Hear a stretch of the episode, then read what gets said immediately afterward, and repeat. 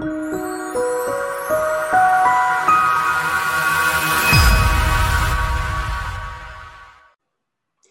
and welcome to Soul Family Chat, a platform to envision new possibilities for a new earth. I'm Guy Harvey, your host. If you'd like to be notified of future shows, please hit the subscribe button below and check the notification bell. That's below there. And today I'm absolutely delighted to welcome Steve Briggs. Steve is a yogi, author of two books, a tennis champion, and a coach to tennis champions. He's practiced transcendental meditation for over 50 years. And during his 47 years as a transcendental meditation teacher, he has instructed thousands of students on four continents. He spent many months residing in a Himalayan ashram and made pilgrimages to hundreds of holy sites in every corner of the subcontinent. He's the author of two books India, Mirror of Truth, a seven year pilgrimage, and the tale of the Himalayan yogis. Welcome, Steve. Well, thanks, Harvey, for having me on. Thanks, Guy. Appreciate yeah, it. Yeah, yeah, it's delighted delighted to uh, uh, to have you here. Do you have a number of how many people you've instructed in meditation? Over two thousand. That's that's incredible. So you. I would say I've presented to maybe twenty thousand.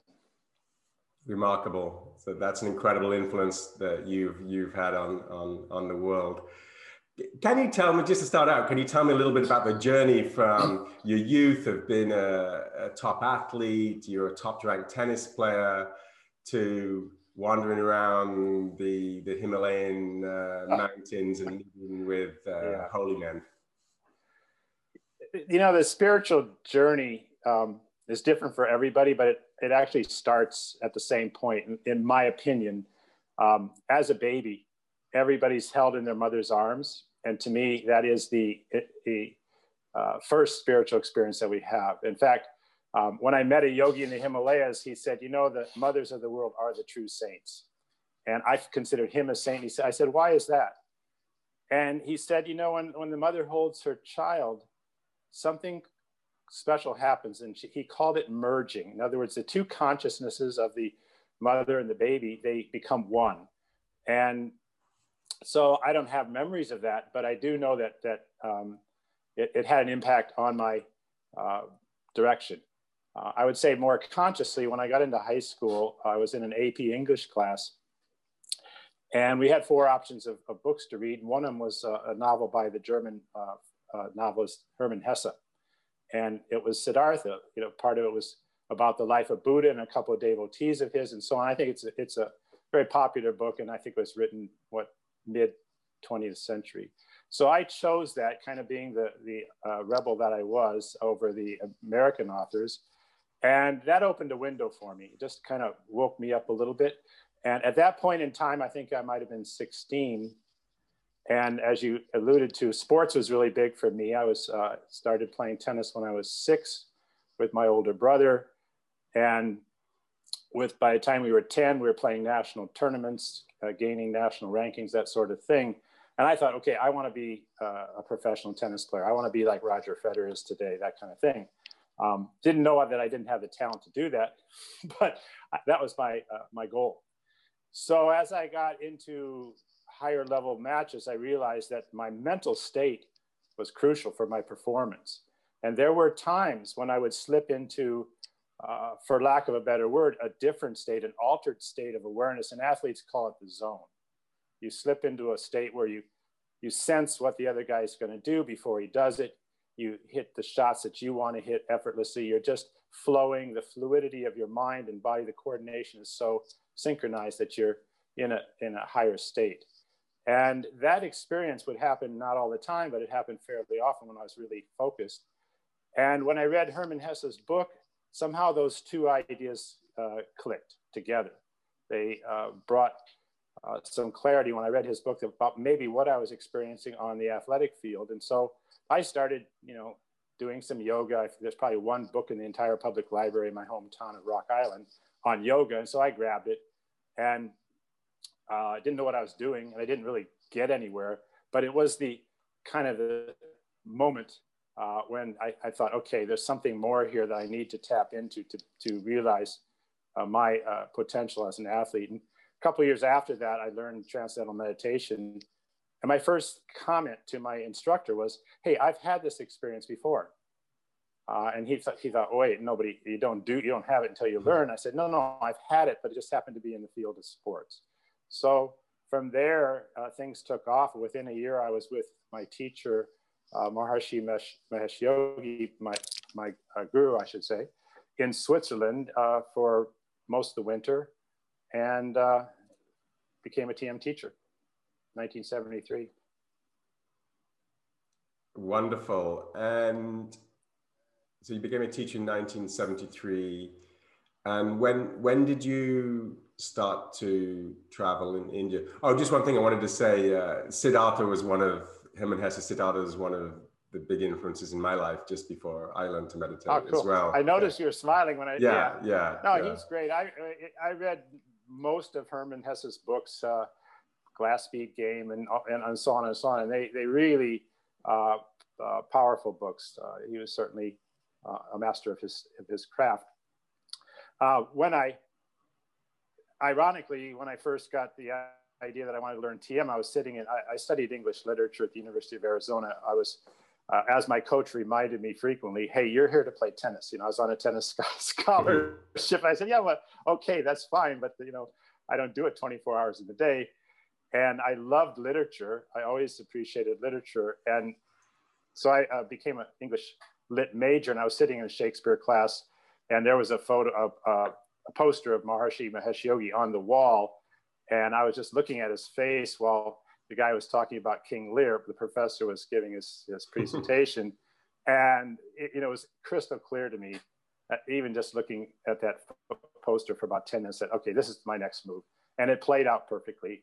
Uh, all the way through college tennis, I, I sat down every day before or before my uh, matches and so on. And I had my meditation, and, ultimately, a couple years later, I uh, helped teach about 25% of the professional uh, tennis tour to meditate, including five different, uh, five former Wimbledon champions. So they they had the same response I did. I've had this experience, and I said, of course you have, because uh, and it, you don't have to be an athlete to have that experience. Of course, you could be uh, in any field of life. You could be a soccer player, a musician, you could be an artist, whatever you're passionate about, whatever is uh, wakes you up inside and inspires you. Those are the kind of things that bring these peak experiences uh, in any area of life. So your, your question, I get back around to was uh, yeah about India? traveling. Yeah, traveling to oh, India. Yeah, when did? Yeah, okay, gotcha. Um, so many years passed after I became a teacher in 73, and I taught TM in various uh, places in the US, mostly in Tucson, Arizona, where I was what they call the center chairman uh, during um, some very prolific years, uh, which uh, Maharishi came and did some television shows on a famous talk show called Merv Griffin. And so we were super busy down there, and I was uh, playing tennis three hours a day. I was doing English literature, and I was initiating, teaching about 20, 25 people a week to learn TM. So later on, after that uh, kind of hands-on experience of uh, teaching a lot of people to meditate in the US, um, I was invited by Maharshi along with a couple other guys, to go to India because I had an MBA and to introduce his meditation to corporate India, the corporate top corporate India, Fortune 100 of, of the Indian business world. And the reason for that was India was coming out of a very socialistic, uh, closed borders uh, economy. They wanted to open up to the Western world. And Maharishi thought that uh, to, to inspire that creativity in the senior management, they should all be meditating and also to handle the stress loads that they were going to be uh, experiencing when they you know, had Western business pouring in through their uh, borders uh, to compete with. So we went over, and it was a, immediately a, a, really good match. And before I went, I said, "Well, Maharishi, how is it that you, you know, these Indian uh, businessmen, what are they going to think when you, when you're sending Americans to teach them what's their own? You know, meditation is their thing, and we picked it up from them." And he laughed and he said, "Well, Indians love to have their songs sung by someone else." So I said, "All right, I'm happy to do that." And we went over, and I think uh, over the course of the seven years that I was in the program, by the way, the program is still uh, going on very strong with the, with the fellow that I went over there to, to uh, uh, launch it with. Uh, he's been doing it for over 20 years now, Lane Wagger. Um, people picked it up. They, they really went for it. They knew they were under stress. People were having high blood pressure, all the, the common factors. And we went all over the country. We taught uh, in all the big houses, the Tatas and the Birlas and the Modis and wonderful people from middle management up, everybody that spoke English we taught. And if they wanted their factories to learn in, in, in their local dialects, we, we brought in uh, our local teachers to do that. We had an absolute, uh, we were treated like princes everywhere we went in the, in the corporate guest houses and they'd bring us in and, you know, we'd teach them meditation, we play tennis and golf with them, we do things. But uh, when we weren't teaching, and you know, there were plenty of times we had some downtime, we would uh, head off to the Himalayas because we were based in North India. We were in Delhi. And uh, when the first summer it rolled around, I said, to, I called up Maharishi, we called him up and I was on the phone. I said, Maharishi, I, I just can't handle this, this heat in Delhi in May and June. And he said, go to the mountains. So I thought, okay, because the day I arrived in India, I'd been to India twice before, but the day I landed in, in, the Delhi airport, I had this gut feeling that there's somebody over here that I really will meet and want to meet. And it was, it never left my mind in seven years. And finally, uh, that, that uh, meeting came about, and I'll get to that maybe later on. Uh, but going to the Himalayas seemed to be the place that that chance meeting would be likely to happen. So we would go up I think our first travel, our first trip uh, up into the Himalayas was pretty deep in. It was up to the source of the Ganges called Gangotri. And we, you know, we would go to these places and we'd uh, get in a guest house and we'd stay for a couple of weeks. Now, most Indian pilgrims, and there are hundreds of thousands of pilgrims that go to these holy places uh, on buses, but they stay about four hours. They go out, they take a dip in the river, they do a puja, they do a ceremony with a local pundit, and they all uh, have some snacks and they all get on the bus and go to the next place. But that's not our style. We wanted to kind of sink in, meditate in this holy place. And so we stayed for two weeks. And when you're in a small place that has a small number of residents, year round residents, and this is at 10, 12,000 feet. So the local sadhus, they see who's around and they see who comes and goes. And they're extremely dedicated uh, spiritual people. Um, so the first trip up there, uh, we met four or five fascinating uh, holy men. And I'm going to hold up a picture for one of them because I, I had some really fun interactions with him. And let's see if this works for you. Yes. All right. Uh, you got a young American there who's my wife's son and Maharaj. So this photo was taken in 2010, 15 years after I had first met Maharaj. And I took my family back. I'm married now, and I took my family back, and we we did these holy sites uh, together. So this fellow Maharaj has uh, always stood out in my mind as one of the more interesting characters. Uh, and he is a Nagababa, which is a type of holy man that basically is very much a renunciate and he lives in a very large ashram in, in Varanasi. Uh, that's how he got started. And he's been, he'd been staying in Gangotri year round for about 10 years. To stay in Gangotri year round without uh, plumbing, without heat, uh, at 10,000 feet is challenging because he told me the, the snow that would accumulate in the dead of winter was much higher than his little house, his kutia, his hut. so it was like 10 feet high and they, they carved a walkway over to the to the river. Um, and you know, we'd sit down with him every day as we got to know him. And in the beginning, he was a little standoffish. He wasn't sure, you know, whether we were just tourists or what. But as we talked to each other and he asked us questions, and he realized we were sincere, and so he opened up. And he had quite a high level of consciousness. I, you know, no one could ever say this person's in this state of enlightenment or, or such, but he um, I popped a question on him after a couple of days, which is a question that uh, came to me because Maharishi used to say, one litmus for a person's state of uh, development, spiritual development, is what is their experience during sleep? Are they like most people, unaware that they're asleep, or are they actually uh, what we call witnessing sleep? Is the, is the self wide awake during sleep? So I thought, okay. And I said, I didn't know what he was going to say, but I thought this will give me some sense because it's not easy to, to uh, get a clear picture otherwise. So I said, what, what Maharaj, what's your experience during sleep? he said, well, you see this, he pointed up to the sky. He said, you know, uh, there's Jupiter up there, there's Mars, there's Moon. I go to those planets uh, while I'm, my body's asleep. And then he took a stick and he had a, uh, from the fire and he started in the, in the dirt, he started drawing circles. And he said, this is a solar system and this is a solar system and this is a solar system. And in between these solar systems, there are Brahmastans and, you know, then there's uh, on and on and on, there are galaxies. He said, I just like to travel. so okay, great. So I thought, okay, this sounds like a fairly uh, good resume for us for a sadhu, and I and it piqued our interest, and we asked him other questions, and he said one morning he said, "See that bird that just flew into the the, the waterfalls uh, up at Gangotri are spectacular, uh, Devi Kund and Surya Kund. There's two of them." And he pointed out there and he said, See that bird that just flew into the water there? And, and, and there's this, I could see it. And he said, That bird's not a bird that bird's a yogi having his morning bath. And I thought, oh, interesting. I hadn't quite thought of it that way. Uh, you know, the water's probably 40 degrees or at, at mm-hmm. most. So uh, he Maharaj was our first encounter, and he was fabulous. He, and I and I didn't know whether he'd still be back there when I took my family uh, 10 years ago. Uh, but my wife's son interviewed him, and that was uh, him in the picture, Devala.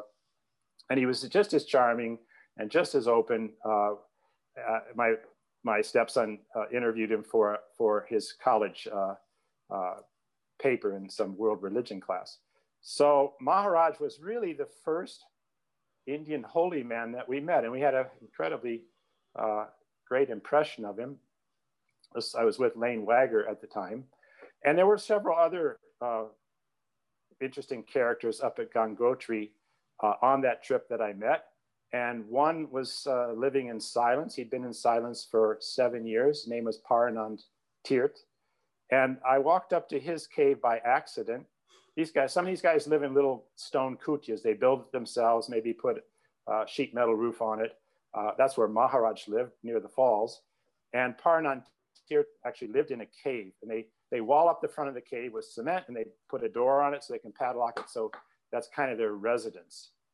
And uh, Paranand Tirth, I said, "Do you speak?" When he was sitting out in the front of his uh, of his place, and he he he waved his hand, said, "No, no." But then he went inside and came out with a piece of paper, handed it to me and a pen, and he said, "I." He had written on there, "I don't speak, but you can write me questions or speak to me whichever way, and I will write the answers back uh, if you if you want to talk sometime." So I said, "Sure, yeah, I'd like to." and he he wrote to me uh, where are you from? And I said, well, I'm uh, from the US and I'm a teacher of transcendental meditation with Maharishi Mahesh Yogi. And he wrote back, is Maharishi's University still in California?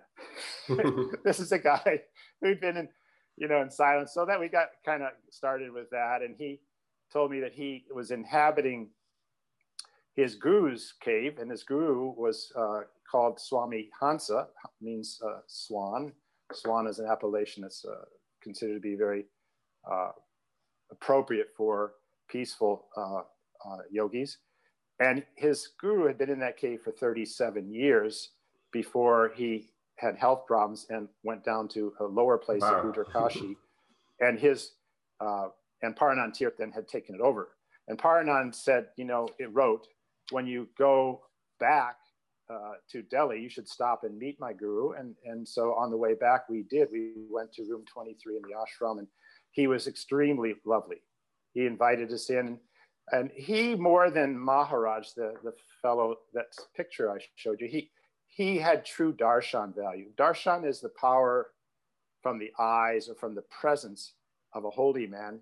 And when we went into the room, immediately that presence was there. And I, you know, you've, uh, Guy, you've experienced it around saints, of course, Maharshi and others, and and I have too. And uh, Paranand uh, guru Hansa uh, Swami had that presence. When when I sat in front of him on the floor and I was looking at him, we brought a bunch of mangoes. He was like 98 years old and didn't have any teeth left, so he could munch mangoes better than other things.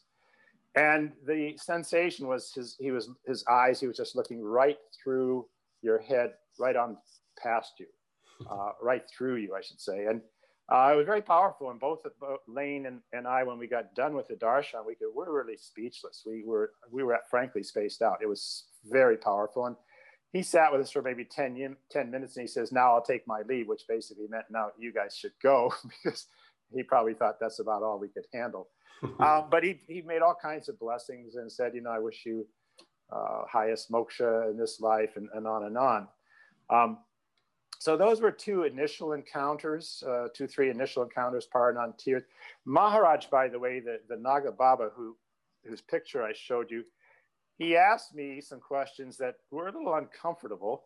Um, and I'll just repeat them because uh, I'm thinking of them. He said, Steve G, have you eaten meat in this lifetime?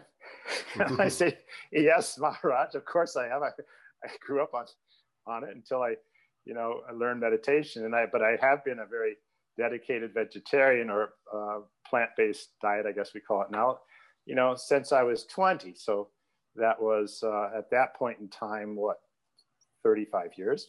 He said, well, if you've eaten meat in this lifetime, then I think you should just take a cave here in Gangotri to prepare you for your next lifetime. I said, well, that's, I said, that's pretty discouraging. But, you know, don't, don't, uh, for your listeners, don't get too concerned about that. I honestly, I know of some of the greatest saints in Indian history. I know firsthand from the, from their direct accounts in their books and from meeting them that they grew up in cultures where by the ocean where you know their father was a fisherman and they grew up on a steady diet of fish so um, I just thought it was an interesting to throw thing to throw out there. Sure. He said, basically, you've blown it already, Steve G. So come on back. I thought for a minute, I said, you know, could I handle his lifestyle? And I, and I said, his lifestyle? I said, absolutely not. You know, I love being up there. And I spent six, nine months um, in a Himalayan ashram, which I absolutely loved. And maybe we'll get to that later on. But there's more than one way there's more than one path there are you know for every human being there's there's a, a unique path and I, I recognize my path was not to sit in a cave uh, and he chanted uh, the thousand names of mother divine every day uh, lalitambika sahasranam that was uh, his uh, as far as i could tell his principal uh, sadhana his principal spiritual practice as well as he kept his japa beads going nonstop so he'd hmm. have his mantra presumably an, an Om type mantra. And he kept that going, whether he's talking to me, uh, whether he was talking to his buddies, uh, whether he was there alone. And, and that went on, as far as I could tell, uh, around the clock. So um, these guys were the real deal and very um, humble people, very focused people. He had plenty of fire, and you needed fire internally to, to live at an altitude like that uh, year after year. He had, uh, as you might have seen in the picture, a lot of uh, vibhuti covering his body, sacred ash from the fire. And they cover their body with that ash to keep it warmer. It, it keeps them from feeling too cold. So those are two or three of the first uh, um, encounters I had with uh, Indian holy men. And there were, I don't know, in, in the book I read, I'll hold it up. So you, you mentioned I could hold it up on. Well, this is the, the book and that's it. Yes, India Mirror India, of Truth. India Mirror of Truth, and uh, we came up with a really nice uh, picture of Divine Mother, which I, Mother India actually. India is considered to be a, a feminine um, disposition. Uh, I, I don't know if we're going to get into gender politics here today, but I, I, I'm happy to. Um, anyway, um, I could go on with other well, I have, I, have a, I, have a, I have a question for you. Uh, Absolutely. You said very nonchalantly, I called Maharishi. And Maharishi was one of you know, the biggest teachers that came from came from India and came to the West, and you know literally had uh, millions of millions of followers uh, at, at one point. So you obviously had a personal uh, relationship with him that you were able to call him on the phone, which is is, is absolutely remarkable uh, in in itself. And you later you talked about darshan, that that presence, that feeling. What what was your experience of, of just being in the presence of Maharishi, or even just talking to him on the phone? Well, yeah, I'm glad you giving me that opportunity because uh, I knew Maharishi quite well, uh, both individually, personally, and in a group for 20, a uh, couple of 22 years. I was uh, in his group of monks. And he never ever referred to anyone that I could sell in that group of monks by, by name. He, he wanted to kind of eradicate our sense of ego, the small self. Um, so uh, he always just referred to this Purusha or that Purusha. Purusha was the name he gave to this group of monks. So when I went over to, with a couple of my buddies to uh, Holland, where Maharishi's international headquarters were, um, he wanted to prepare us for this project. And we, we all could see that this, we'd been on many projects with Marashi over the decades, but we sensed that this was a bigger project than in some of the projects in the past where we'd gone to uh, the Philippines or to uh, the Middle East or to Australia, um, because he spent about a month uh, kind of gearing us up. And we met with him every night. And this was uh, a meeting that I'm going to tell you uh, about where there were four of us. Lane Wagger, the other guy who taught the corporate people with me, and two other guys, both named Tim, who uh, had another project uh, brewing in India at that time.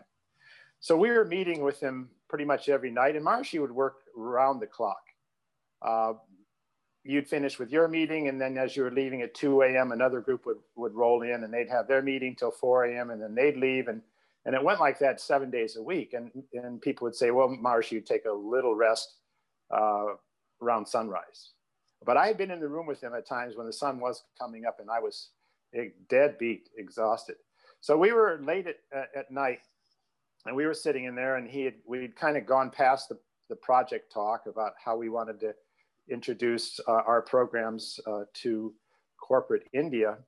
And we were just chatting and we had served some fresh orange juice and, and we were just very relaxed.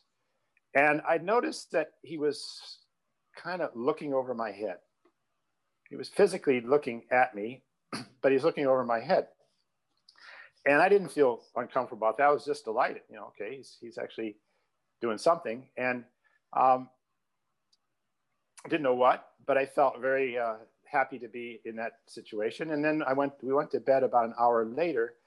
And when I was uh, sleeping, about two hours into sleep, I was having some mild witnessing of sleep. And suddenly I had the experience, you know, in my inner light, in my inner awareness, that Maharishi's there with me. And uh, he smiled and then he reached out, didn't say anything to me, but he reached out as, as if he were a plumber, meaning somebody who fixes, you know, faulty pipes uh, in a house. And he reached out and took his hands like this and put one pipe together with another pipe. It seemed to be some kind of inter- internal plumbing within me. And then he disappeared. And that next morning, I was a different human being. I woke up, I had my, you know, sat down to meditate, and it was absolutely a different kind of experience. And I thought, well, I don't know what he did, but whatever those two pipes that I had in my my physiology that weren't connected, they are connected now.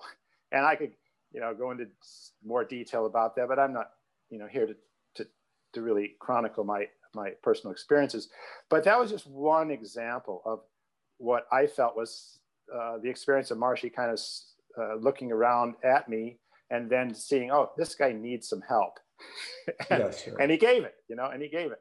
And he did it very efficiently. And he's gone, I've talked to other people who've had that kind of experience. So that happened one night. And then there was another night um, when it was again just the four of us plus his secretary, a very jovial guy named uh, Brahmachari Nandkishore, who was uh, a monk as well. So Nandkishore had an incredibly infectious laugh, very blissful guy. And he was uh, always with Maharshi and always doing only anything Maharshi wanted him to do. So that night, he and Nandkishore were, uh, Maharishi and Nandkishore were uh, talking about some other project and we were listening in. And it seemed to me that Nandkishore was bringing up some really good suggestions. Marshy, we should maybe think about doing this for this hospital in India. And Marshy said, no, no, no, Nandkishore, bad idea. And then Nandkishore would come around again and, and he would giggle when Marshy said, no, no, no, bad idea. And he would giggle. And then he would come around another angle and he'd say, Marshy, I think we should do this in that hospital in India. And Marshy, no, no, that's a terrible idea. And then Nandkishore would giggle some more. And this went on for about 15 minutes. And I kept thinking to myself, you know, Nandkishore is spot on. He's right on in all these suggestions. And what is Marshy doing to, to uh, Nandkishore? And as this whole drama was playing out in front of us, finally in my head, I was ready to kind of explode. The thought came like this big sign in my head Marshy, Nandkishore is right. I didn't say that, of course, I just thought it. And right in mid thought, Marshy turned from Nandkishore, looked me in the eye, and, and says, Hmm, what it is? Nandkishore is right. and I go, great, great. He got me. You know, I finally it took. I was a little dense there, but finally I realized that you know I was. Uh, it was a setup. He just wanted to. I don't know what his little test was, but I just figured, okay, I failed that test. You know, I basically uh, as a devotee, you're, you're, you know, the tradition is you just kind of flow along with the teacher, with the guru, and agree with him, and know that he's, if not omniscient, quite all-seeing. And but here I was, you know, bucking the tide. I'm saying, no, Nandkishore is right here. And I was thinking it. I didn't say a word. I would never say a word, but he nailed me. And then I thought, okay, lesson learned. Here we go. Maybe one one more story on uh, my because I absolutely absolutely adore Maharshi. Always have, always will. Uh, he got me my my head straightened out. You know, I'm I'm in college, and uh, when I learned TM, and a year later I was with him in Switzerland, and I really it formed a gave me a foundation for uh, how to live life, and I've been grateful for that ever since.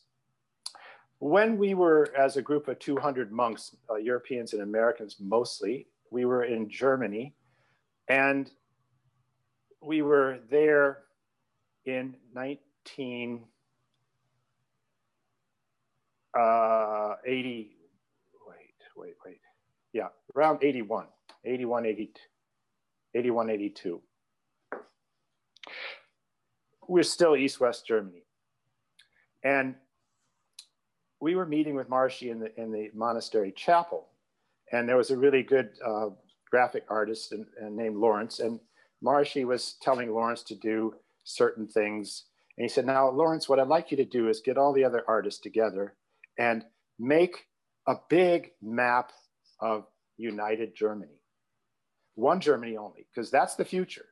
We're going to have a united Germany. And that time, you know, we're living, we're, we're meditating in Germany to help sort of make a peaceful uh, uh, radiance or influence in the country just one second. You said you said 1981. Was it around? It must have been. It must. I'm thinking uh, it was. Bef- it was before the fall of the Berlin Wall. So you, you you're talking. I'm talking eight, seven, or eight years before. Yeah, before yeah, it transformed. Okay, yeah, amazing. Yeah. Right. That's why I was hedging. I could. Uh, I wasn't remembering.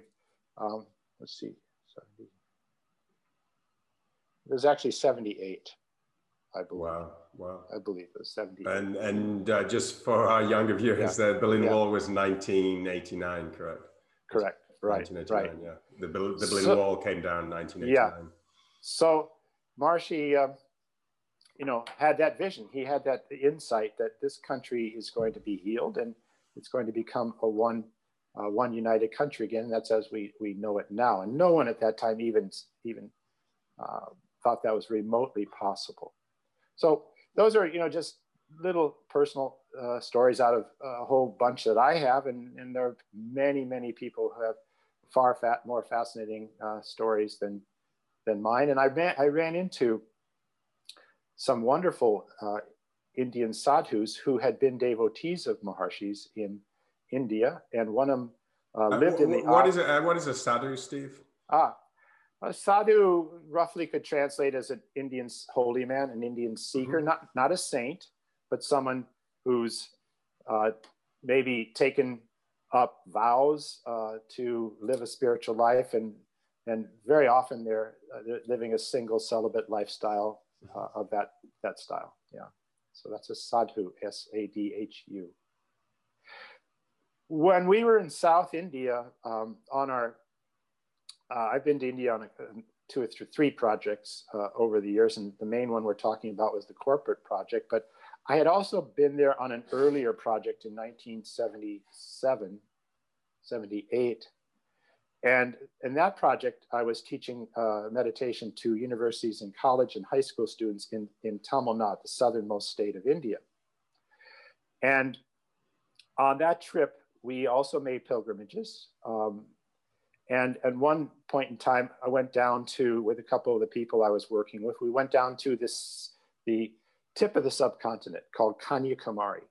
Very, mm-hmm. uh, Cape Comorin is, is the uh, term down there. And there's a famous uh, temple to Divine Mother in her uh, young uh, girl, virgin girl uh, incarnation. And she's very special.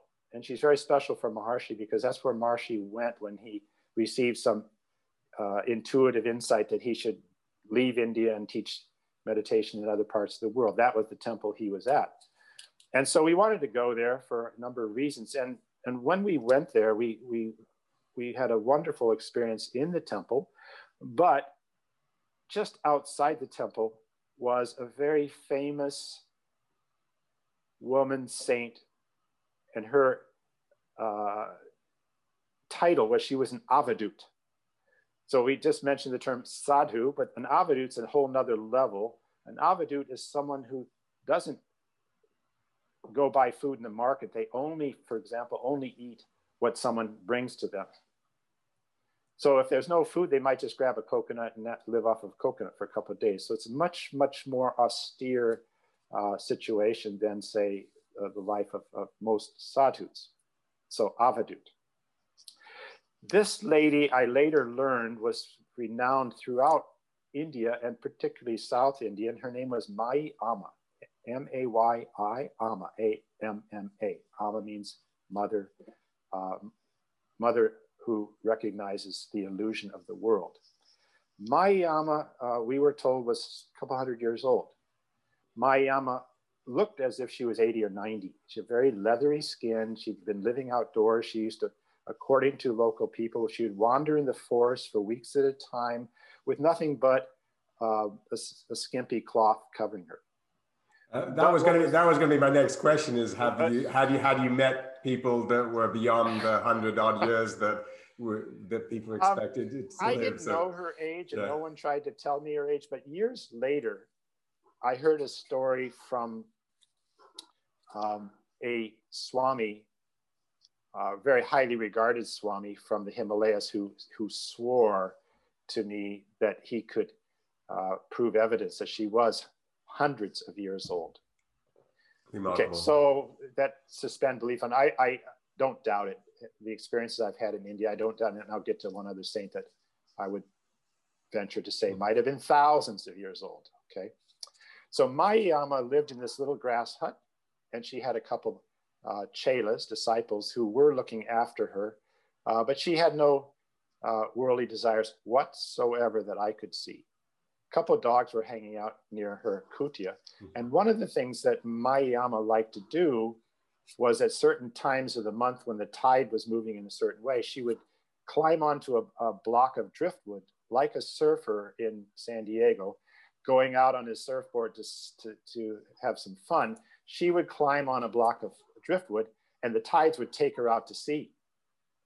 And that was uh, told, that story was told by many local fishermen who would be out fishing with their nets, and they would see her floating around in the, in the waves out in the middle of nowhere, uh, and that she just loved to do that. That's the type of personality, uh, if we can even fathom it. I, I don't think we can. So we were told by the local people, if you are interested, by all means, go and have Mayi Amma's darshan. And so we, and, and they said, and if you do go, bring her big bunches of bananas. She likes the red ones. In South India, there are probably a dozen types of bananas, small ones, big ones. The, the red ones are extremely tasty, and the, the actual meat of a red skinned banana is more golden. So we brought her, every one of us brought her a bunch of bananas. And, and as we went to see her, uh, somehow dogs started gathering. And by the time we sat down and were, and we're sitting on the sand with her, and she wasn't even paying any really attention. I, I, her mind was off completely off somewhere. She'd be looking at the sky. She'd be looking at the dog. She'd be glancing at one of my friends. And once in a while, she'd just mutter something to her chela, her disciple, these guys looking after her. Uh, but she was very abstracted, very much not connected to, to this world.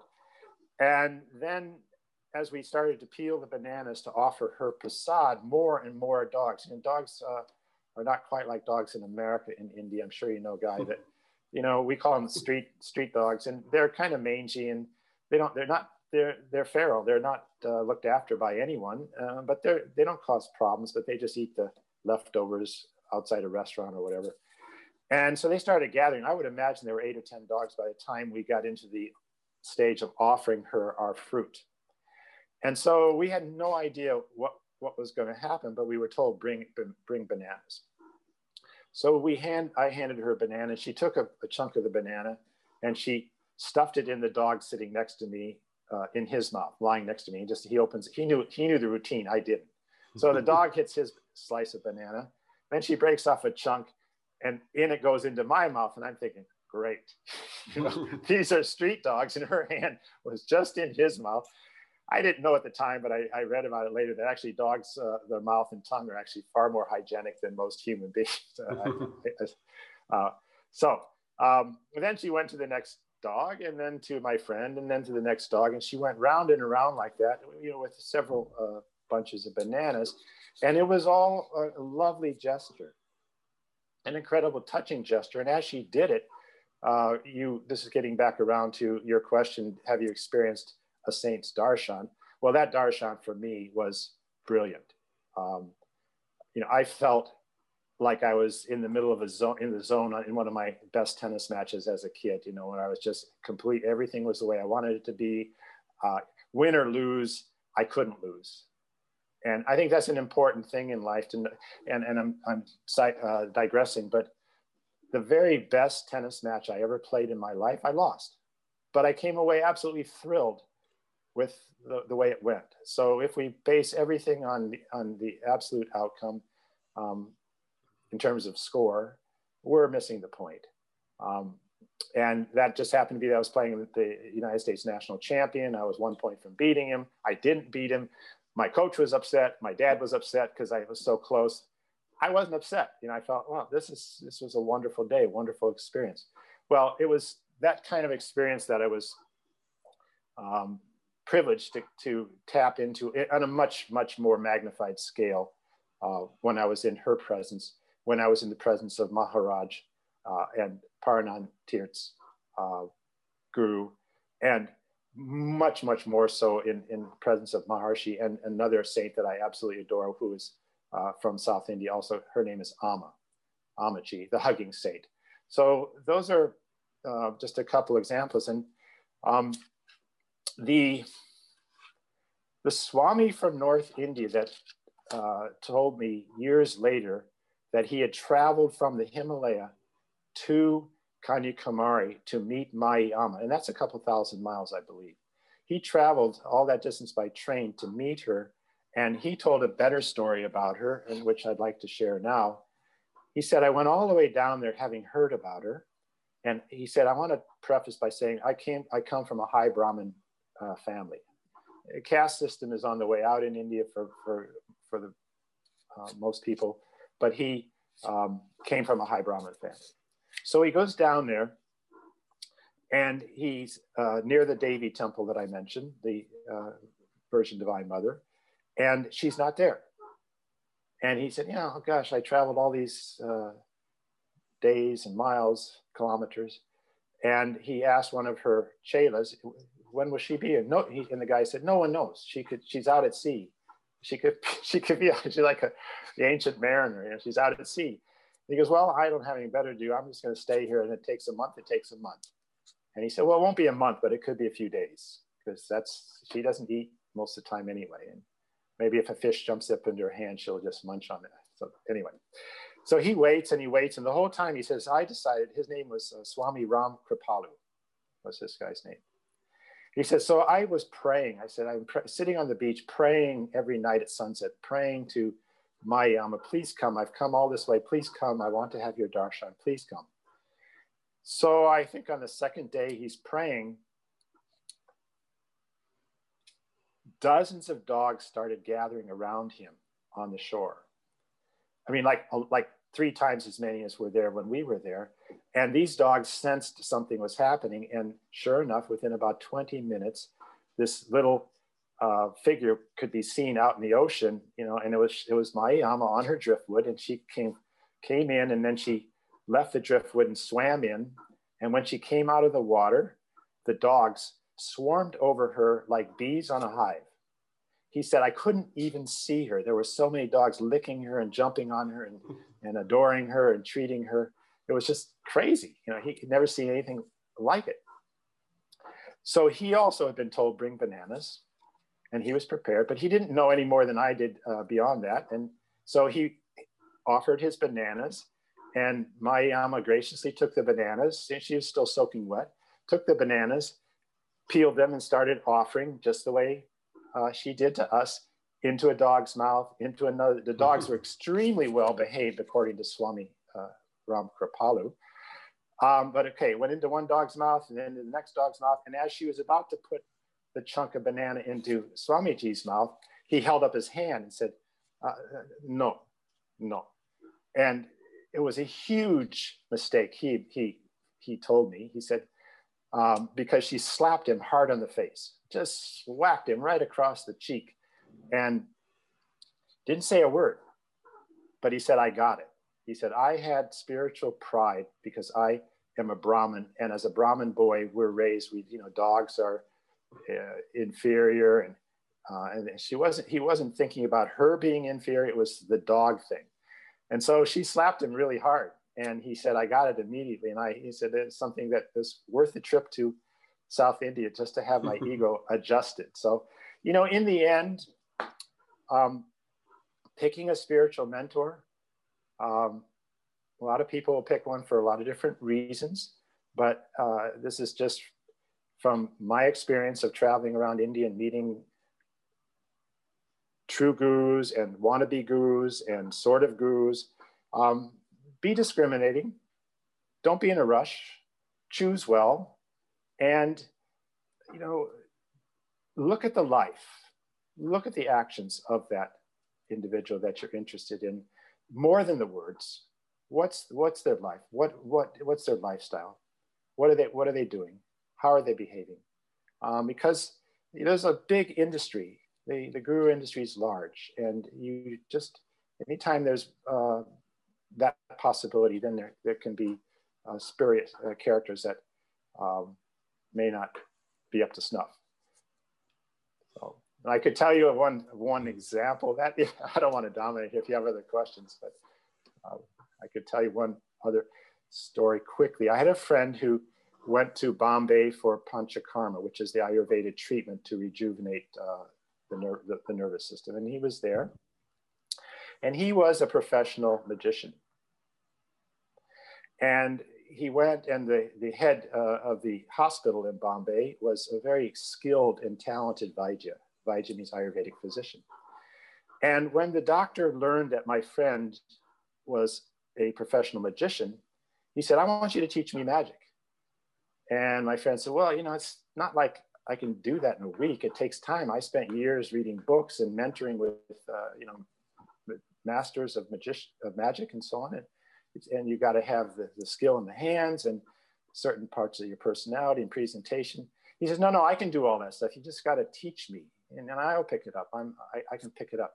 And my friend says, well, listen, you're a successful Vaidya. You've got a beautiful clinic and people come from all around the world like I am to, to do that to come here to be with you because you, you, you, you're a very good physician. Why do you want to be a guru? Uh, I mean, sorry, why do you want to be a magician? And he said, because I want to be a guru.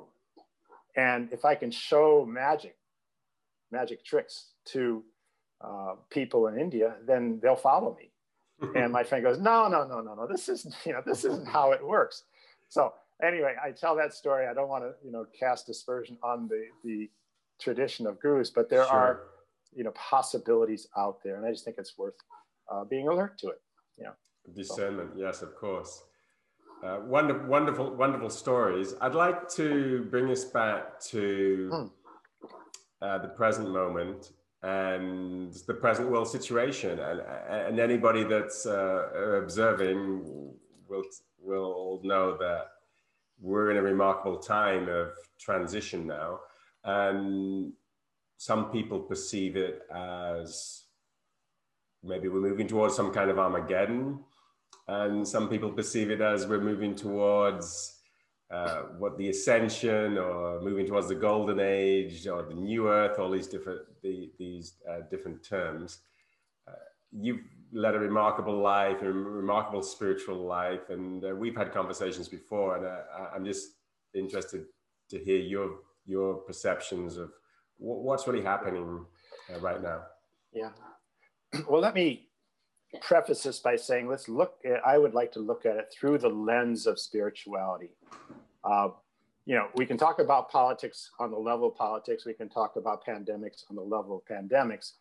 But I think if we look at it, some of these issues through a lens of spiritual uh, glasses, it might be helpful. Um, I'm not going to jump in and promote one side or another here, but I'm going to make a couple observations, if I may. The one saint in India who I haven't talked about yet, and, and I alluded to him, who his age, he was ageless in appearance. Uh, if I were to say out of any human being I've ever met, he was on an entirely different level. Um, and we started talking about uh, how one attains what Maharishi once called an absolute body a body that never perishes, a body that never ages, a body that never needs to eat or drink maybe a grain of rice or a sip of water, but a body that can transform itself into any form it likes. It can duplicate itself anytime. It can fly. It can disappear. A body that is a, what we call a perfected siddha, someone who has the powers that human beings should have, but don't have because we have been dumbed down over time by some nefarious uh, characters in our on our planet. So he once said to me, he said, breath, or more specifically, prana, is the most important quality in developing an ageless, immortal body. Now, I remember that comment and I thought to myself, okay, what are we all being asked to do for our health in this current situation, we're asked to breathe our carbon dioxide. We're asked to wear a mask. We're asked to not breathe.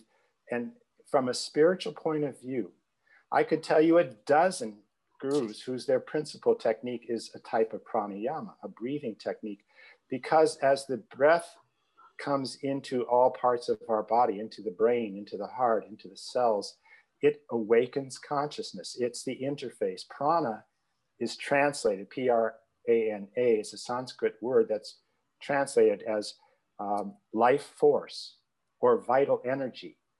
And from my perspective, to mandate that people and children must wear a mask for eight hours a day, that is criminal from a spiritual perspective. Okay. Okay. So we have agendas here. And I just want to throw that out that if we have an interest in our spiritual progress, we have to honor that the human body needs oxygen and not just gross oxygen, but subtle flow of prana uh, to be healthy. And so that would be one comment I might have on the current mm-hmm. conditions uh, that we find ourselves in. I'm in agreement. Um, I'm in agreement with you there, and we may get some hate mail for this, but it's okay. We're, we're okay with know, hate mail. you know, I put my mask on when I go into uh, the Whole Food store because I don't want to, you know, make people extremely unhappy uh, that are running because I don't want people to freak out. I also don't, you know, there's a sense that I got very early on in this whole drama that we've weaponized compassion. I don't know if that term, you know, out of compassion you know, we're we're turning in our friend. Oh, my friend, you know, was with a person who was this, you know, had his son had uh, been tested positive. So. Uh, or whatever. So we've we've taken some of the finest human virtues, in my opinion, and used them detrimentally. So I feel that some there are honestly some ulterior motives here. Enough said. As far as the political situation, let's look at the uh, what I think people are calling these days identity politics. And let's let's pull back for a second. You know, everyone's promoting, okay, I want to have my special interest recognized by everyone else. And from, from the point of view of that person, they absolutely deserve it. We are all one. As human beings, we are all one. As a universe, we are all one. But unfortunately, on this planet, we can't prove it. We've lost that ability because we live under a veil of forgetfulness, a veil of Maya here, a veil of illusion that the Vedas talk about. And we see ourselves more as individuals. So this is the time in, in this incarnation to, to find out who is Steve is, who Guy is, uh, who Sarah is. But if we pull back for a second, we need to understand that the house, the body, this house is just rented. And while we're renting it, we could paint it pink, we could paint it gray. We could redecorate the inside. We could even change the plumbing. But there's going to come a time when we're going to be asked to leave the house because we're only here for a short time. And if we put all our focus on renovating the plumbing, painting the house pink, you know, putting posh furniture in, we're focused on the material side of the thing. What we really want to do with a house is cultivate a feeling in there, we want, if the house is an analogy for the human being, we want to cultivate Devi's presence, the Divine Mother's presence in us through her Shakti, through her Kundalini, through her presence. That, you know, and that is irre, irrespective of how tall I am, or what my gender is, or what my color is, or what my uh, preference is. Kundalini, the, the primordial Shakti of Divine Mother, could care less what color we are, could care less what gender we are. But she does ask that we use her primordial energy constructively because uh, she'll, she'll let us use it in any way we want. We could use it as a serial killer. We could use her Shakti any way we want, but we will have to face the music if we choose to use it in a destructive manner because we'll only destroy ourselves. So if we pull back from all this identity stuff. And I understand from a political point of view, people have not had a voice.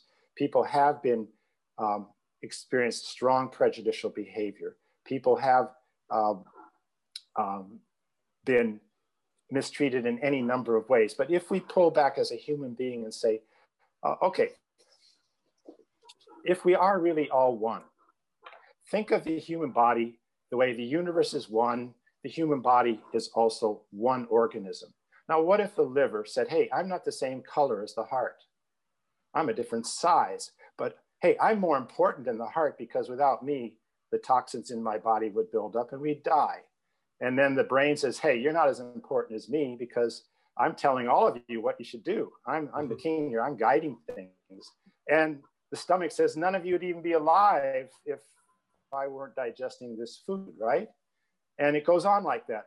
So each part contributes to the whole, and the whole what we know is greater than the sum of the parts. So I really feel like we're just in a phase where we're focusing on the liver and we're focusing on the stomach. But really, we're going to go, this is going to morph into something where we're going to understand that uh, whether I'm uh, red or black or yellow or white or male or female, we're going to get beyond this very quickly. We have to get beyond this very quickly. And we're going to realize that we are all one. And I understand that if you're a 12 year old and boys are bullying you because you're small or because of your color or this or that, it's no picnic. It's awful. I, I, I remember when I was in the playground when I was 12 years old. I was one of the in that sense, lucky ones because I was athletic and big and so on. But I saw chubby kids getting bullied. I saw little kids getting bullied, being beat up. And, and you know, so that voice absolutely has to be there. But if we pull back from the lens of spirituality, we realize that we're here not primary for the material experience. We're here to um, move to understand that this is a rented house and it's a gift of any color. It's a gift of any gender. It's a God's gift. And we really want to use that gift to grow, grow spiritually, grow in every way we can. And so that's how I would answer, you know, what's going on right now. I do feel in, in the question of the big picture, um, honestly don't think it's completely decided yet whether we go apocalyptic or ascension. But uh, my Himalayan friend that I kind of would like to save now to, to talk a little bit about, um, in my book, I call him Keshava. He has many names. Um, I've met him on several occasions. And as the Swami, who was in silence up in uh, Gangotri, Paranand Tirth, uh, said in one of his, uh, when he was writing some things, he was sharing some insights. He said, My guru lives 100 miles away from me, but I get his communication every day. And it's as clear as how you're writing your communication with me right now. Call it whatever you want telepathy, clairvoyance, clairaudience. You know, there's a, these are siddhis, these are natural abilities of a human being uh, in other ages. Uh, siddhi, uh, siddhi means power, is that right? Yeah, yeah. S I D H I means power. And so having had the physical contact with meeting this uh, saint from the Himalayas, the relationship continued even after I came back to the US um, in terms of intuitional uh, exchange of knowledge. So Keshava said the future is not this yogi who I considered to be substantially beyond any other human being I'd ever met, saint or otherwise. He said the future is never fixed. It's like an ocean. The water is constantly churning and changing directions, and the temperature doesn't stay constant. So it's not a fixed deal. Um, and he said, though, that we will come a there'll come a time when human beings will ascend in as many numbers as human beings are being buried in the ground today. So that was encouraging.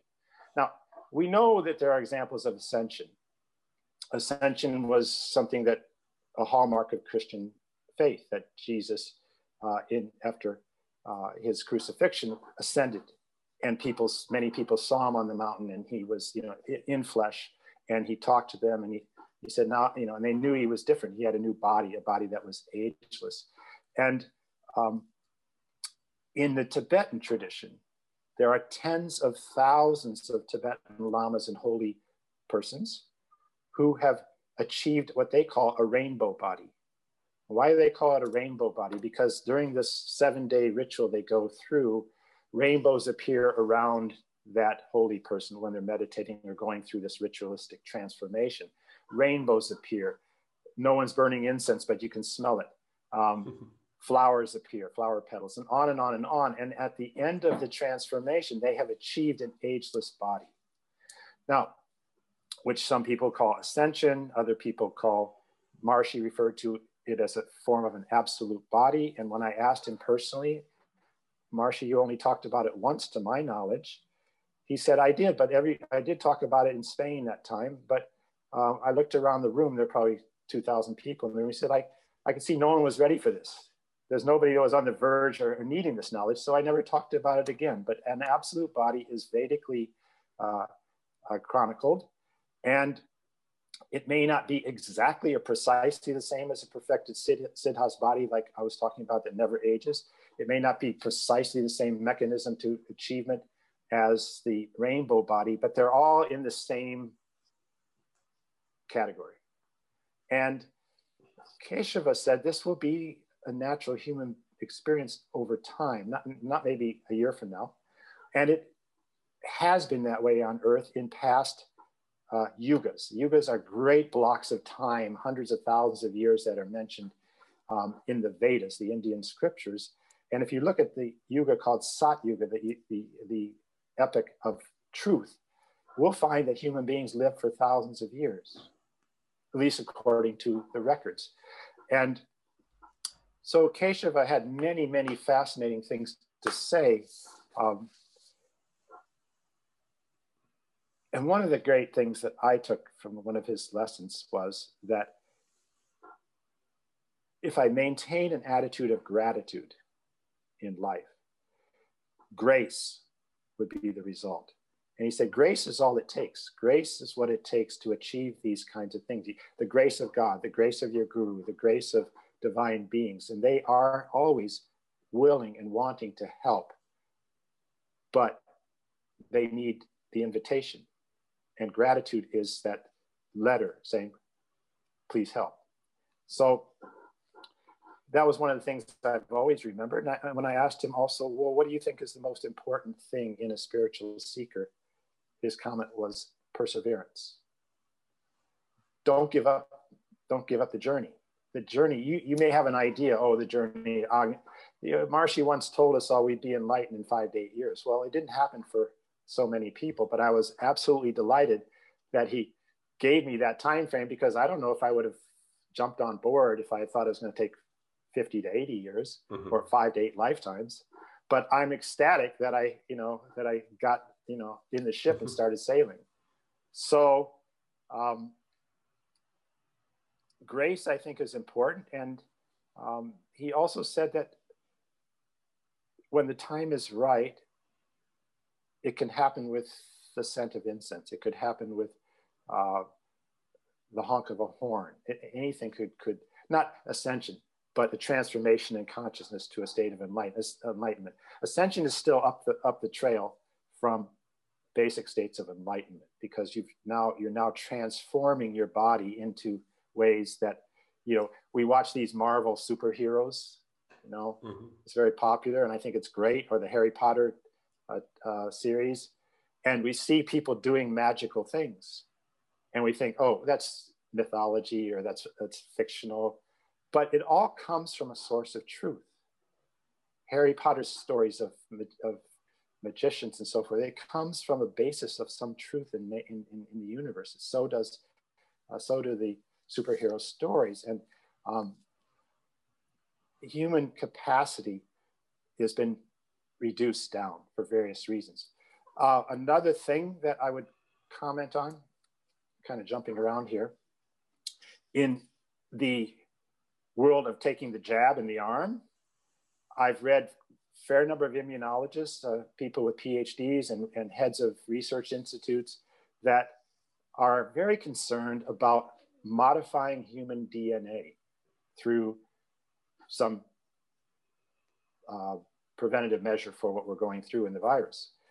And one of the things that um, Keshava told me about is that uh, in former times, we had 12 strands of DNA. And the DNA, and Maharishi talked a great deal about the DNA being the blueprints of human consciousness, being the, the building blocks of human consciousness. And when the DNA is utilizing 10% of its potential, then we are using 10% of our potential as a human being. When the DNA grows and develops through spiritual practice and through the enlivenment and awakening of, the, of our uh, divine mother within us, Kundalini, and so forth. The human nervous system is holier than any temple, we know, if it's treated right. Uh, temples are just expressions of examples of the human nervous system. That's all they're meant to be.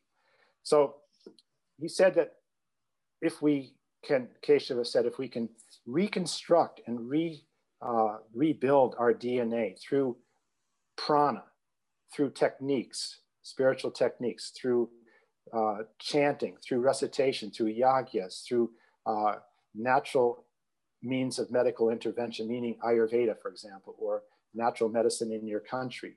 We can rebuild and re- reconstruct what we've lost over time as we've uh, lost this, you know, really special part of our bodies. But if we start playing around on those fundamental levels of DNA, thinking, oh, you know, some scientist wants to play God. And he says, okay, I can, I can alter, I can put it and insert some, some DNA into this, some genome here and something here, and I can make that person immune to something. To, to my mind, spiritually, from a spiritual lens, we are playing with fire.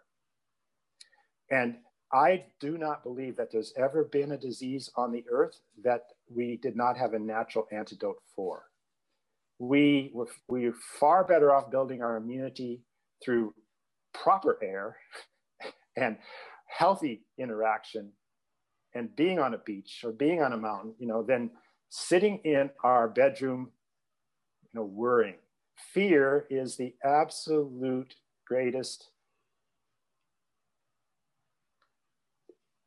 problem for a strong immune system we could have. It, it weakens our immune system. So don't want to get too much further into this, but these are my observations and just trying to reference a few people who I respect their wisdom because there are very many wise people out there today who are saying, you should take the jab.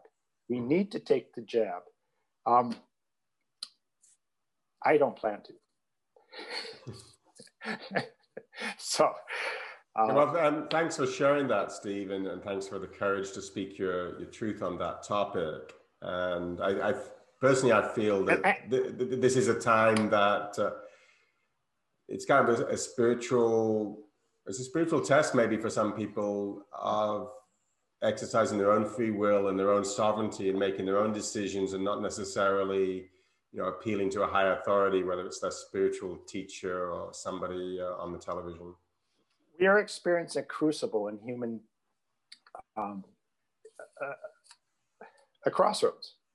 And as you asked earlier or stated earlier, very, very intelligently, Guy, which is it? Are we going into an apocalypse or are we going into a planetary ascension? I don't want to muddy the waters, but there could be a bit of each here. I mean, what I notice is that people are absolutely dead set on their point of view. And I've, I don't try to convince anyone um, of my point of view. I mean, I'm saying some things now. I honestly am not trying to convince anybody that you should do this or do that, but I think open discussion and information allows us to make our best choices. And I am a major proponent that humanity has been given as part of their experience the right to free will. And if we lose free will, there are cultures who don't have free will as Americans growing up in this country, we I, I, took it for granted that I could do the things I wanted. I could be a famous tennis player if I was good enough. Um, I don't think we can guarantee anyone's outcome in life. And if we start saying, doesn't matter who you are, we're going to give you the same outcome, I say that's a red flag for me. I say we need to have merit, we need to have creativity. And if I'm going to have the same outcome as guy is going to have, regardless of what I do and what, regardless of how brilliant he is, then I may just kind of lay back on my couch and let the days go by. And I don't really think mm-hmm. that's um, what was is intended. But my free will gives me that option. So when society starts to structure programs and policies that says, okay, we're all going to guarantee a same outcome for all of you. Well, we know where that has been in, in, in, in history. And I'm old enough, you're old enough to, to know that those experiments didn't work very well. And I've had I've had discussions and arguments with with people say, yeah, yeah, but you lived in Europe. You know, there's so much more of a socialistic uh, theme in Europe, and I do, and I and I do believe it that it's there, and it's in. I've been in Norway, and it's in, and they do brilliantly in Norway. But you know, they have a billion dollar. Uh, I don't know what their endowment is. Not a bit this major oil endowment in Norway, and it allows trade. It allows so much that sure. um, is wonderful.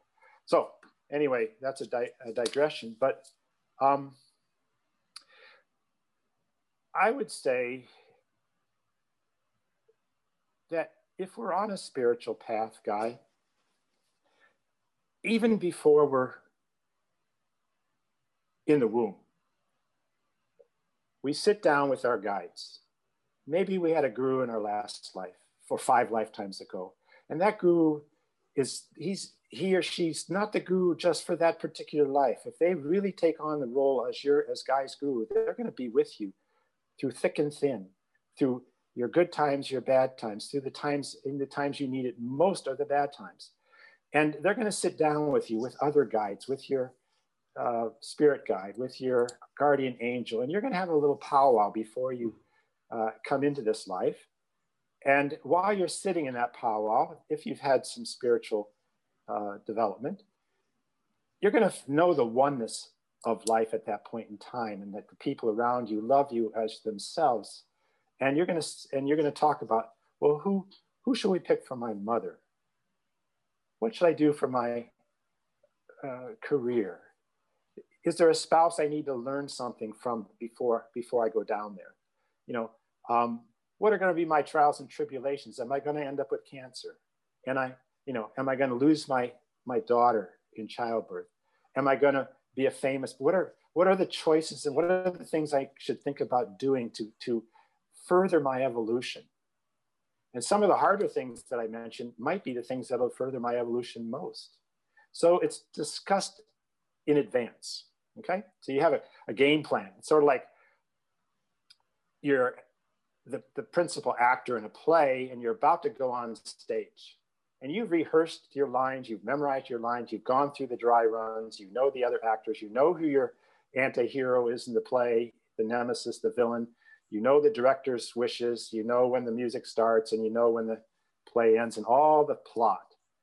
But then when you come out of your little heavenly conversation with all of these uh, well, well-meaning guides, and you go into the womb and you come out of the womb, it's all forgotten. Every last bit of it is forgotten. now, there are some saints who do remember. They do recall being in this in the womb. They do recall all of it, including um, coming out. But why does that happen to us?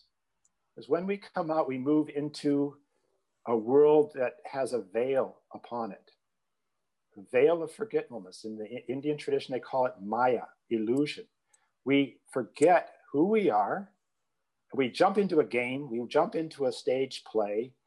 It's like that main character in the play. She walks out on the stage as the star of the show, and suddenly a fog descends on her. She can't even remember her lines. She can't remember hmm. who the other characters are. She can't remember when to leave the stage, when to stay on the stage, but she's got to perform because there's 500 people out there watching.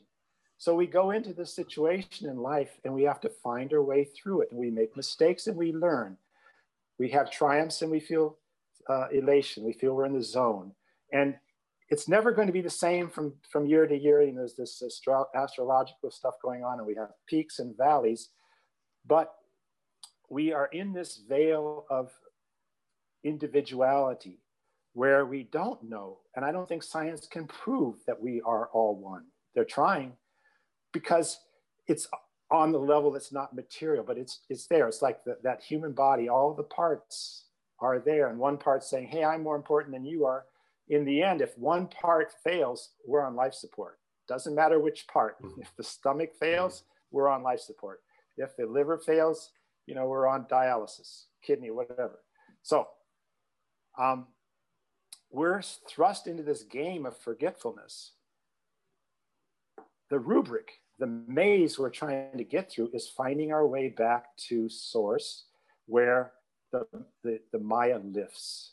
And when the Maya lifts once and for all, that we could say the self has been realized, and we realize that, hey, it didn't really matter that I was red in my skin. It didn't really matter that I was six foot four. It didn't really matter that I was uh, had a disability, it didn't really matter. What mattered is I found my way through the maze and I got back to who I really am. Mm-hmm. I, I, I, finished, I finished the game. And I asked Keshava one time, I said, why do you make this game so bloody difficult?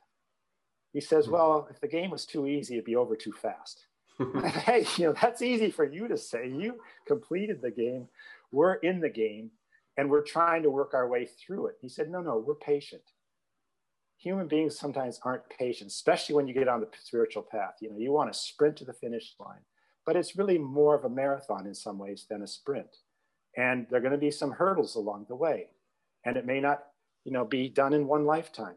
We may get derailed. We may have some unsuccessful lifetimes, but we will always have another chance. So pulling back again and having that lens, that broader lens. I hope if, if, there's anything I could share today, and that is having that broader lens that we're in the middle of some, some rough waters. But the rough waters, the storm doesn't last forever. The sun comes out.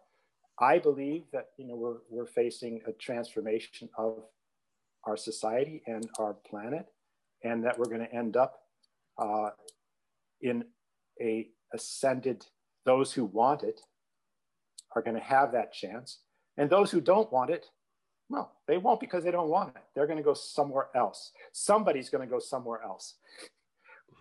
I don't believe that the apocalyptists and the ascensionists are necessarily going to end up in the same uh, when they go to the end of the maze. They're, they're going to have the same uh, experience. So um, that's just a personal perspective. If you have any question or comment on it, fire away.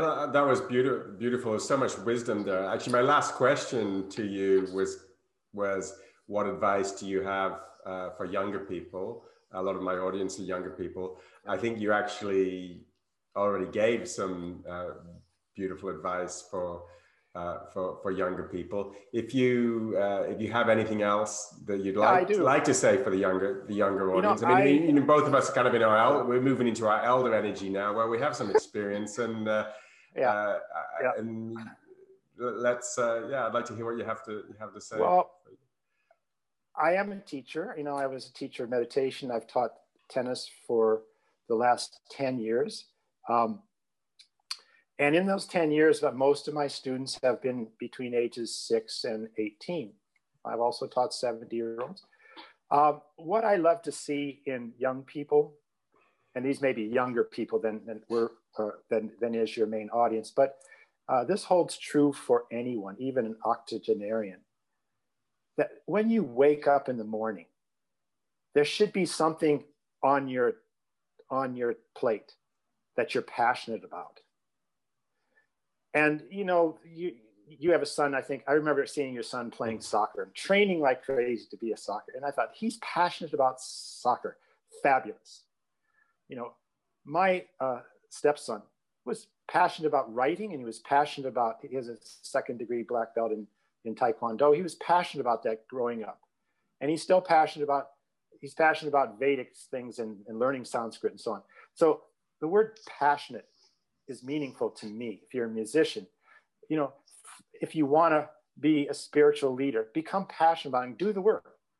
Go through the process, become master that field. If you like to cook, be passionate about it. And and wake up excited about your life and and and you know, don't wake up and let the screen, I mean, we're on a screen right now, but don't let um, the screen be the the the the, the main character and you be uh, the secondary character in your life. Take uh, the opportunity to use that creativity, that energy, that because the more we use it and use it for others, the more will be given of it. And so I, I just say that the Divine Mother can give us an infinite amount of anything when we're deserving, when we when she believes that we'll use it, because uh, there's no limit to it, and it's really opening the turning on the tap. You turn on that tap and it will flow through you. But there are ways that we can shut the tap down, misdeeds, whatever. We can shut it down. And I, I would just give that advice that find the things that expand your heart, find the things that expand your boundaries, excite you, excite your friends, and go for it. You know, and you'll be surprised what you know what you there's no no limit.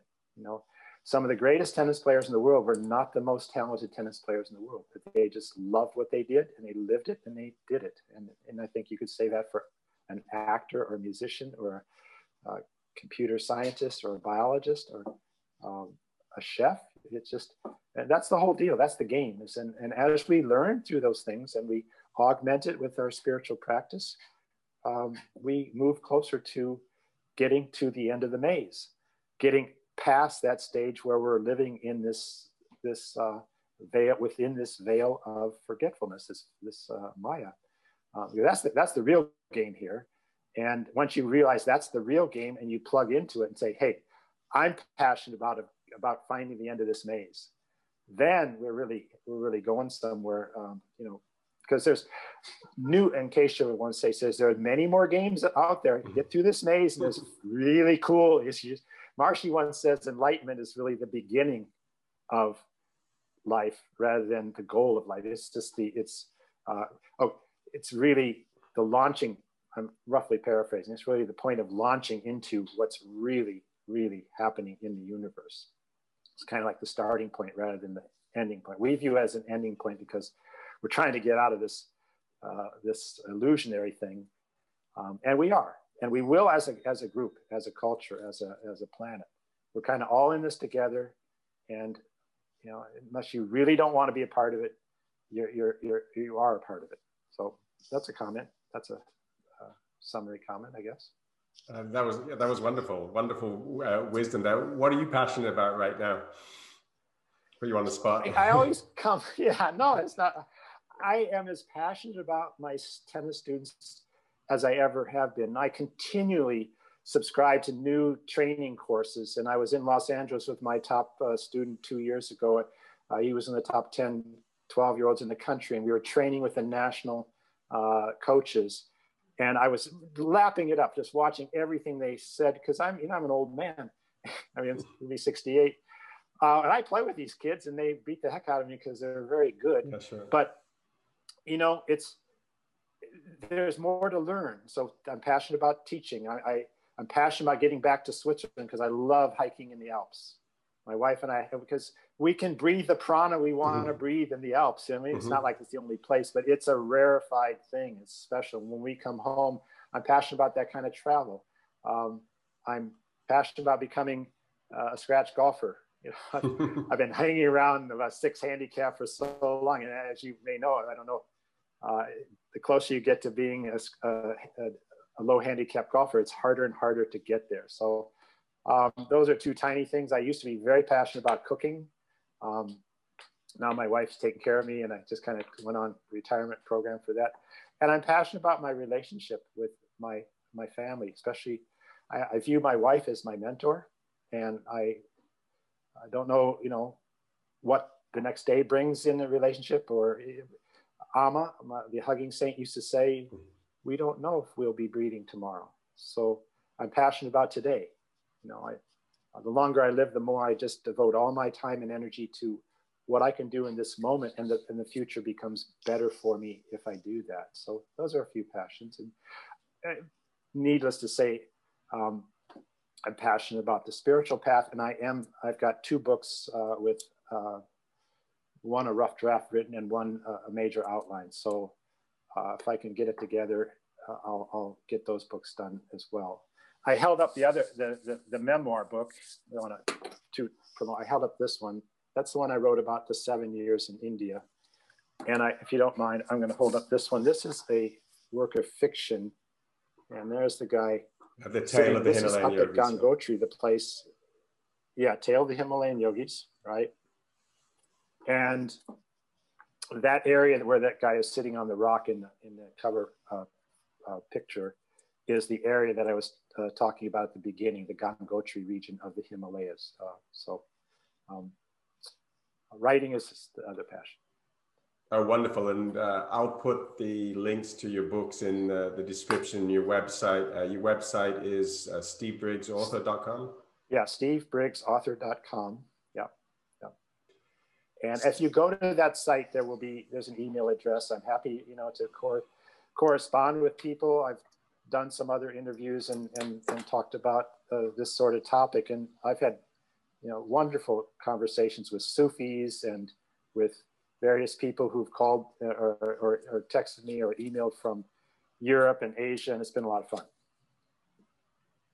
Thank you. Uh, this is this has just been a pure joy for me, Steve. I feel like I've I've been on a journey. Uh, this huh. last ninety minutes or so, I've been to the Himalayas and and, and beyond, and, and and really the inner the, the inner journey.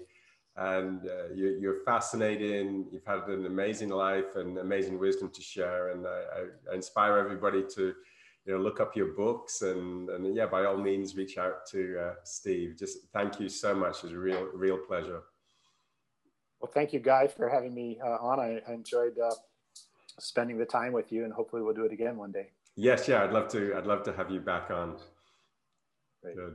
Thank you, Steve. All the best to everyone, and we'll, we'll all, as a uh, as a group, get through these trying times. I'm absolutely confident. Wonderful. Take care, everyone. Good. Thank you, Steve.